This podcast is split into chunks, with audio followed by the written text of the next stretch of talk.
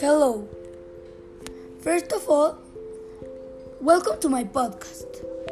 In this podcast, I am going to explain you what is Yom HaShoah and why does it mean a lot for me and the Jewish people.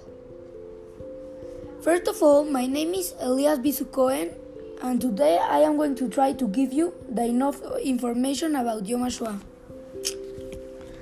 Yom HaShoah is also known as the Holocaust Remembrance Day of the Jewish people. This occurs on the 27th of the Hebrew, and in Hebrew is on month of Nisan. Shoah, which means catastrophe, it also means Holocaust, but in Hebrew.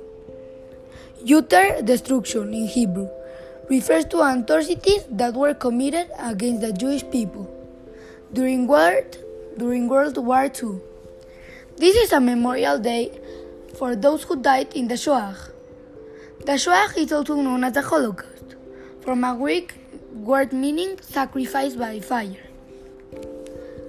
The Holocaust it was the largest manifestation of anti-Semitism in the recent history.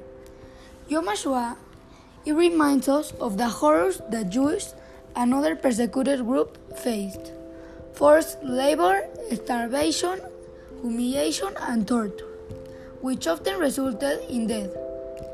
It was a systematic effort to wipe out an entire population from the face of the earth. Many commemorated many commemorate Yom HaShoah by lighting yellow candles in the windows to keep alive the memories of the victims.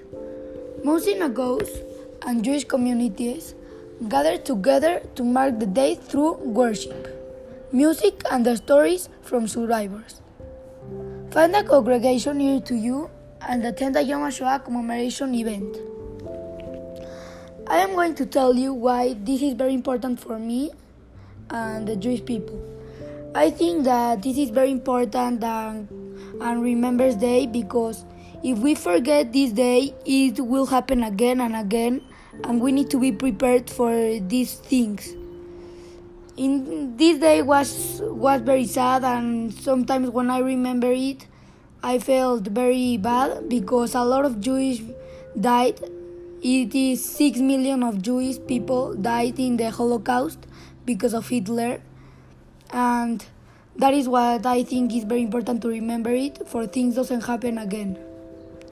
Well, now, thank you for listening to my podcast of the Yom, of Yom HaShoah, and I think this will help you in in something of your life.